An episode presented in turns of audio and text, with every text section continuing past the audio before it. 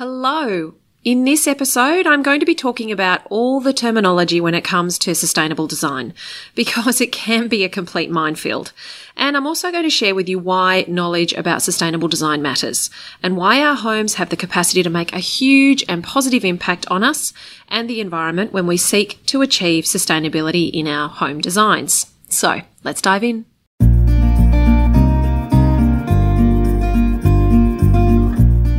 Welcome to Get It Right with the Undercover Architect. This is the podcast all about designing, building, or renovating your home. I'm your host, Amelia Lee. Think of me as your secret ally. I am on a mission to help you create a home that makes your life better, whoever you're working with, and whatever your dreams, your location, or your budget. Together, we'll uncover the nitty gritty of how to get it right and how to create a home that works, feels great, and that you feel great in. So join me now. Now, it's a super windy day outside, so hopefully the sound of this podcast isn't being impacted by that. But yeah, there's a lot of wind going on outside my home. But the title of this episode today is Terminology, the Sustainability Minefield, and Why Should We Care? And seriously, when it comes to building or renovating a sustainable home, it gets a whole new level of terminology. So here's some that you may have heard used. There's energy efficient design, there's environmentally sustainable design, environmentally friendly building, sustainable, sustainable development, passive solar design, passive design, passive house, spelled H-O-U-S-E or H-A-U-S, the German way, triple bottom line design, which is uh, sometimes coined as people, profit, planet, or social, environmental, and economic. There's life cycle design and costing. There's carbon footprint. There's net zero housing. There's building science. There's low tox, low vo- volatile organic compounds, embodied energy of building materials, a thermal mass, green building. Oh, look, this is by no means an exhaustive list. And, you know, this area of home design, it's a really terminology rich area. And there's loads more. And, you know, are you confused yet? Look, I'm not going to define all of these terms. Look, not right away anyway. This is not what this episode's going to be. I'm not just going to sit here and do these terms and then give you definitions. You will definitely hear some of them come up as this season rolls out. Um, but to be frank, I sometimes feel that all this terminology does is um, it confuses us more than it actually helps us. And I feel that as soon as we've got a handle on some part of the conversation or one definition, then someone will come along with another criteria or term for sustainable design and it'll unravel our understanding and our confidence. And I actually think confusion is one of the biggest barriers for homeowners in creating sustainable homes. Uh, and it's one of the reasons that I'm calling this season a simple guide to a sustainable home, because I'm aiming to keep the information that we share here simple to understand and simple to execute as well. This is about giving you the ability to choose in a more informed way and to put into action what you learn. So in this episode, I want to help you understand why this actually matters. Many homeowners tell me that when it gets all too hard, overwhelming and frustrating, you know, they say to me, look, does it really matter? They'll ask if it's worth all the effort that it seems to be taking. And I can really understand how hard it is sometimes. You know, not every designer is passionate about creating sustainable homes that make the most of your site and its environment. And so if you as the homeowner feel you're having to convince your designer, who's supposed to be the expert as to why this is so essential to you, then, you know, that can get exhausting. And I've seen this recently, actually. One of the recent Australian members of my How to Get It Right in Your Reno or New Home online course, she's hit this issue with her home. She's planning an extension to her existing home.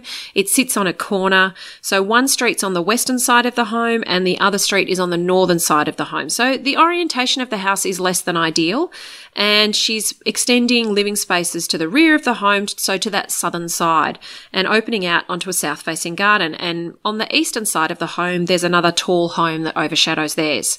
And she'd been listening to Undercover Architect for a while and then participated, of course, in How to Get It Right. And there, you know, inside that course, amongst other things, I talk a lot about orientation and designing for the movement of the sun. And, you know, she knew that her designers and what her designer had done wasn't working uh, as well as she felt it should be to access northern light into the home. And she literally felt worn because she'd pushed and tried so hard to achieve it in the design and to give the designer feedback that, you know, to say how important it was her to have some northern light into her living spaces. And she just didn't feel like it was going to happen, that the designer was really going to take this on board. And in fact, when she actually asked her architect how was she going to keep her south facing home warm in winter, um, because it wasn't capturing a lot of northern light, his response was a heater. So, you know, now she's feeling defeated and also nervous about committing to the design because of what she's learned. And, you know, I find that a lot of homeowners have to contend with this and it infuriates me and it breaks my heart. And, you know, not all designers are trained in the importance of designing for orientation or targeting a sustainable home design. And some designers who design for warmer climates just think that keeping the sun out is all you really need to do. There are other designers who will simply arrange rooms based on their connection with each other and the outdoors and then how they fit on the site overall and then meet local planning and building rules. And they leave behind all of that designing for orientation and designing for site suitability and climate suitability. And so when you become an educated homeowner, as you, as a, as a podcast listener of Undercover Architect and a blog reader of Undercover Architect, you know, you're becoming an educated homeowner who's savvy about design, building and renovating, you know, it's so key that you find a like-minded designer who you won't have to battle with, um, or failing that, that you keep yourself informed so that you have this information to convince them how, uh, so that they realize how important this is to you. Because, you know, let's be frank, we've been building and renovating homes in a fairly similar way for decades now. And there's advancement in materials and products and construction methodology. But for mainstream projects, you know, for the average home, it's getting put together in a fairly similar way to what it was 20 or 30 years ago. It's still very traditional. It's labor intensive and it's comparatively slow. And, you know, for all the 3D printing and the robotic technology that you might see on YouTube and Facebook that builds all these homes very inexpensively and fast, you know, it can be hard to see how this will actually reach mainstream anytime soon and how the residential construction industry is going to advance at the same rate that a lot of other industries have, you know. And the carpenter is still swinging a hammer, the brick is still laying bricks one at a time, and the plasterer is still fixing individual sheets to frames and applying wet plaster to cover the joints. You know, there's a, there are definitely things that have sped this up slightly and tools and resources and material developments, you know, or they've made things simpler or safer overall, but it's it's all still pretty traditional when you look at it. And really, the residential construction industry hasn't advanced at the same rate that a lot of other industries have. So, as I said, I thought it would be best to kick off this season in a way that helps you understand why this information about sustainable design actually matters and, you know, why it even matters to try and create a sustainably designed home in whatever way you are capable of. You know, that every little step towards positive change counts. Our homes have a huge capacity to create positive change for us and the environment overall. This doesn't have to be an all or nothing conversation. Remember, incremental change is a great way to achieve huge momentum and shifts overall. Now, if you still need convincing as to why this imp- is important and why seeking sustainable design, building and renovating can have a huge impact, I've collected together some key research and information Look, I know anytime I share this, it often surprises people about how impactful change in the residential industry can be because of the impact that the residential industry has. All right. So let's look at some statistics and facts to illustrate the impact of our home on us and on the environment, both as we build them or renovate them and as we occupy them. Okay. So the first fact that I have is our home's impact. Our homes actually use a lot of energy.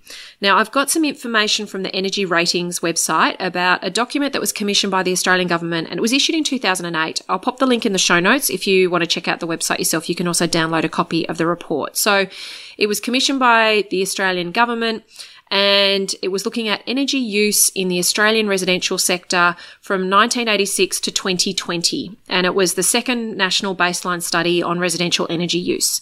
So as I said, it was released in 2008 and it stated that between 1990 and 2020, they predicted that the number of occupied residential households was forecast to increase from 6 million to almost, almost 10 million, so an increase of 61%. And over the same period, total residential floor area was set to rise from 685 million square meters to almost 1,682 million square meters, or an increase of 145%. Okay. So we had a 61%, we're predicting a 61% increase in the number of homes, but 145% increase in the total floor area of, of residential construction. Now, it also stated that energy consumption in the residential sector was predicted to increase uh, by 56%. Okay. So as I said, this report was written in 2008. So I did some online research to find out what the current figures actually are. And it's 2018 now. So I found a 2017 update, which actually put the uh, the energy use, the annual consumption for the 2015 to 2016 financial year at 457 petajoules. All right. Now, in this report, they were predicting that at 2020, we were going to be at 402 petajoules. 2015 to 2016 figures show that we're at 457 petajoules. So we're already exceeding what they anticipated for 2020 levels by quite a good chunk. So we're growing the number of our homes, the size of our homes is increasing, and our energy use overall is increasing as well. And meanwhile, the number of people per home is declining. So really weird combination of stats that just show the dent that our homes are having in our energy use overall. Now, in terms of how we use energy in a home, 40% of it is on heating and cooling the home itself. Okay, so can you imagine you get your home being thermally comfortable without all of that artificial heating and cooling? That's a great big chunk out of your electricity budget. Water heating actually comprises 21% of our energy use, with appliances around 33%, and lighting is at about 6%. Now, the low lighting level of energy use is in large part due to the push for more energy efficient lighting um, that's happened at building code levels over the past couple of decades. All right, there's been a big push to have more and more energy efficient lighting in our home, and you can see how much that significantly reduced lighting's energy use in our homes overall. Now, so, first fact our homes use a lot of energy. Second fact our home's energy use impacts the environment long term. So, the EPA Victoria website tells us that Australian households generate at least one fifth, so 20% of Australia's greenhouse gases. It's more than 18 tonnes per household per year. All right. So the averages provide only part of the picture because households can vary greatly in the amount of greenhouse gas emissions. So depending on where you live and your lifestyle, the annual ga- greenhouse gas emissions can vary from as low as three tons up to 30 tons or more. Now let's compare this to car use, okay? So car use is always seen as a big source of greenhouse gas emission. The EPA website tells us that a typical passenger vehicle emits about 4.6 tons of carbon dioxide per year. So that's, you know, around that five tons. And we're looking at homes producing 18 tons per year. All right. Now, Remember, I'm not telling you this information. I said it in the first episode last week. I'm not providing this information to you so you can throw your hands up in the air and say it's all hopeless. We're doomed anyway. I can't make a difference. What I love about knowing this information is how simply we can actually make an impact on what's happening in homes around Australia. So I'm going to be start diving into some super simple and impactful wins in next week's episode. But, you know, have a think about this as a starter. If a home is designed well so that it reduces the need for lighting during daylight hours and then the home is also thermally comfortable so it reduces the need for artificial heating and cooling, this can have a dramatic impact on our overall, overall energy use and our greenhouse gas emission for our homes. Okay. And natural lighting and thermal comfort can be achieved really simply by designing for the movement of the sun. All right. So we're going to talk about that and some more helpful strategies that anyone doing any renovation or any building project can put into action. All right. We'll be chatting about that next week. Now, I've got more facts for you, okay? So don't tune out. I find these are actually, for me, these are really good motivators because, um, because I like to know this information so that we can actually see just what we have within our control to really make a dent on the environment and on our homes, okay? Now, the third fact is that the materials we use to build our home from, they also have a hidden energy. Okay. So building materials can consume huge amounts of energy to source, to fabricate, and then to transport to our construction sites. Now, this hidden energy, it's, it's referred to as embodied energy. And that was one of the terms I said up front. And it can actually be one way that you can rank your decisions as you're making uh, and choosing materials and products for your home. So the CSIRO actually has a chart that illustrates the difference in embodied energy in various building materials. And so again, I'm going to share some more actionable information on this in a later episode this season. But in the meantime, I'll pop the chart into this episode's blog so that you can uh, head to Undercover Architect website to see that it can be really interesting to see how embodied energy is impacted by the fact that we might use more of a material in our homes. So even though the material itself might have lower embodied energy, the fact that we're using more of it means that overall we'll have a higher embodied energy. So check out that chart. And I'll be, as I said, I'm going to be sharing more about if you want to use this as a ranking decision for your choices. I'm going to share more about how to do that simply in a future episode. You know, one of the things I experienced early in my career was I actually worked for a few years on the Olympic Games site in Sydney. And so the architectural practice that I worked for, we were lead consultants over the public domain. So what that means is we were in charge of implementing the master plan that had been designed by an overseas designer and then we were des- basically designing all of the in between areas in between all of the stadiums and, you know, facilities that were at the Olympic site. So if you are familiar with the Sydney Olympic site, you may be familiar with the big lighting towers that march down the main boulevard. You know, we designed those. Um, all the street lighting, signage, paving, street furniture. We were involved in designing and coordinating all of the consultants and suppliers that in, were involved in the manufacturing and installing of them. You know, I actually remember, I remember being in my twenties and, uh, drawing a and designing a shelter for garbage bins for about four weeks. so part of the bid for the Sydney Olympics had um, to the International Olympic Committee was that it would be the Green Games, and so part of the pledge was that every material that we were selecting, and this happened across the entire site, so anybody involved in any project on that, the material was audited for its environmental sustainability. So there were specialist consultants on board who analysed every material, every component, every supplier, for how it rated against a series of benchmarks for environmental performance. It was a super complex process. I remember just the hours that were spent on understanding this and reporting on it. And look, this is totally unrealistic for the uninitiated homeowner to undertake in their build or renovation. There are, however, some overarching philosophies and strategies that you can use when thinking about material selection. And so we're definitely going to get more into that during the season. Okay. It is worth remembering, however, that even though a material may have a high embodied energy, if it has a long uh, and durable lifespan, then you can almost balance those two things out. So high embodied energy, but over a long lifespan, then that can be balanced out. But if you're choosing high embodied energy materials that you're going to regularly replace and discard, then that's going to be taxing on the environment. Choosing recycled materials, materials with recycled components, you know, they can certainly reduce their embodied energy and they're a very simple way to improve the impact that your home has on the environment. Choosing materials that are sourced locally that haven't had to travel long distances to you, that's another way to lower their embodied energy use. So more and more of these types of materials are available on the market these days. And as I said, we're going to talk more about it in a later episode.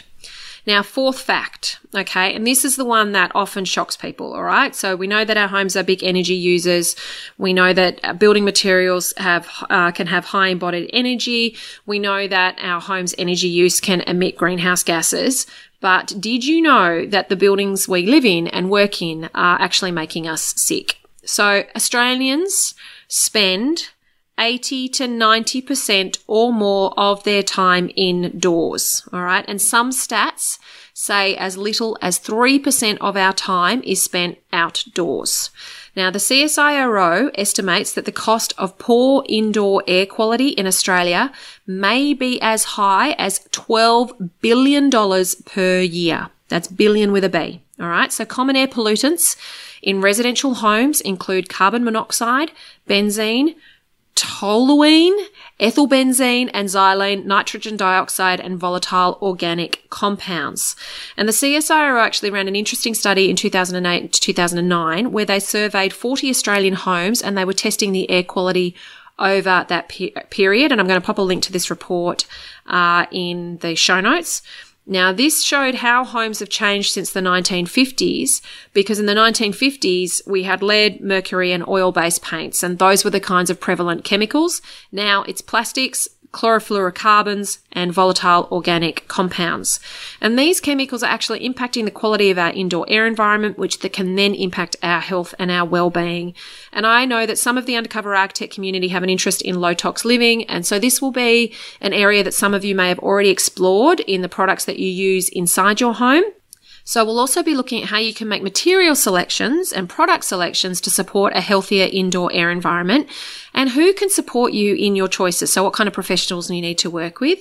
And some of these choices, they can be a simple switch in and out, all right, with a product that you may all be cho- already be choosing. Uh, and it's not an additional cost. It's just about knowing some information and choosing a different brand. Okay. Now, fifth fact is that building a home can actually be a wasteful activity. So the construction industry generated the largest volume of waste with over 16.5 million tonnes, which represented 31%. So that's almost a third of the total waste generated between 2009 and 2010. So remember when I mentioned the Olympic Games earlier? One, the, one of the strongest environmental measures that was implemented in Sydney's Green Olympic Games was a waste management policy for all of construction. So materials were managed to reduce waste in offcuts and then the waste was recycled for other uses as well. Now, I remember seeing that project, like seeing that site under construction. I got to be on that site for, for a few years and seeing just the scale of construction happening, all of the Olympic Village, all of the big stadiums. It was quite an exercise to see the different types of bins and the way that waste and offcuts were sorted and you know, the things that could be reused or disposed in the right way. Now, there are some builders out there doing residential new builds and renovations that adopt a similar strategy. You know, some of them do this because they're passionate about the environment. Others do it because they know that they can recoup costs in recycling materials and waste products. You know, and sometimes it's a combination of both. It's definitely a worthwhile conversation to have with your builder about your project before you choose them. You know, ask them, how do you manage waste on the site? How do you separate things that can potentially be recycled? Do you have strategies for minimizing your waste overall? What I find is that builders who don't do this as a matter of normal practice, they often say that it takes longer, it's not worth the effort, and it will cost more. However, builders who do it well and regularly, they'll often count, have a counterpoint of view. They'll say that, you know, it actually reduces their disposal costs overall, and with some planning, it can save time and earn money back on the job as well. So Dwayne Pierce, for example, who's a, you know, regular friend of the podcast, he has D Pierce Constructions. He shares on his company Facebook page how they spend the beginning of a project when they're doing a renovation or a demolition, pulling out materials that can be reused, recycled, or sold. And a few days labour can actually recoup significant savings in products and materials that you can sell or reuse, and also a reduction in skip bin and disposal costs. You know, waste management can be a huge cost saving as well as an environmental one. And I often tell homeowners inside my courses, you pay for the whole material, all right? So you buy a Uh, you know, a sheet of plasterboard, you pay for the whole sheet of plasterboard, whether it all gets used in your home or two thirds of it gets thrown in the bin. All right. So you need to understand that this can actually have a massive cost benefit to you in your budget management overall, as well as an environmental one. Now, lastly, fact number six, and I touched on this earlier, our homes are actually getting bigger. Now, Australians do build amongst the largest homes in the world. You know, the average size of an Australian home is around the 245 square metre mark. Only 30 years ago, it was around 162 square meters, you know, and meanwhile, the average size of our families has got smaller. And I find that when I do design work for clients, the homes I'm designing are bigger than that. You know, they're up around the 350 to 500 square meter mark. Uh, you know, I've chatted with Shaun Lockyer about the homes that he's designing for his clients. They're all very large homes. So, you know, in, and in, in 2009, so the figures are a little bit old, but in 2009, it showed that the USA's average was around the 201 square metre mark and Canada was 181 square metres. And comparing this to denser locations such as China, China was 60 square metres, Japan 95 square metres. So What's actually more interesting, you know, we can think, okay, well, we're building bigger homes, but it's when you actually examine the residential floor space per person. So China, Hong Kong, Russia, they're all really compact. You know, they're around that 15 square metre per person to 22 square metres per person. In Australia, we're looking at 89 square metres per person. and USA and Canada are in the 70s square meters per person. So 77 and 72 square meters. So you can see there's a big difference. You know, 15 square meters per person compared to 89 square meters per person. That's a big difference. Now, there is more space in Australia. You know, our suburbs are bigger. We have more space to build in. That is, that is definitely, you know, true.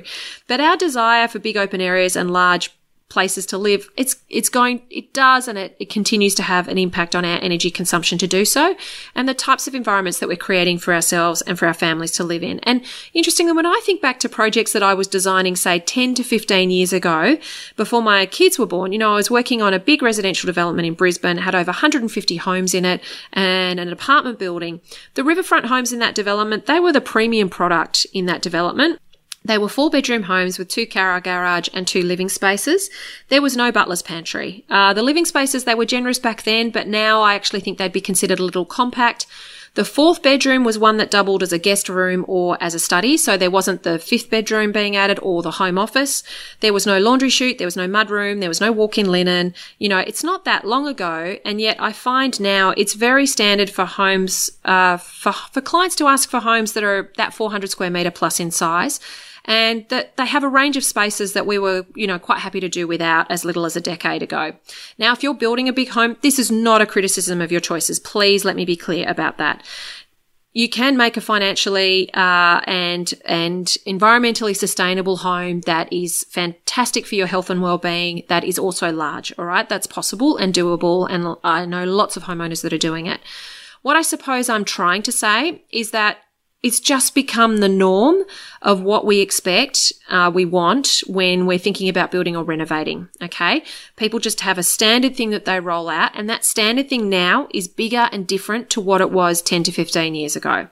And it may not always be what we actually need as a family or what we can afford.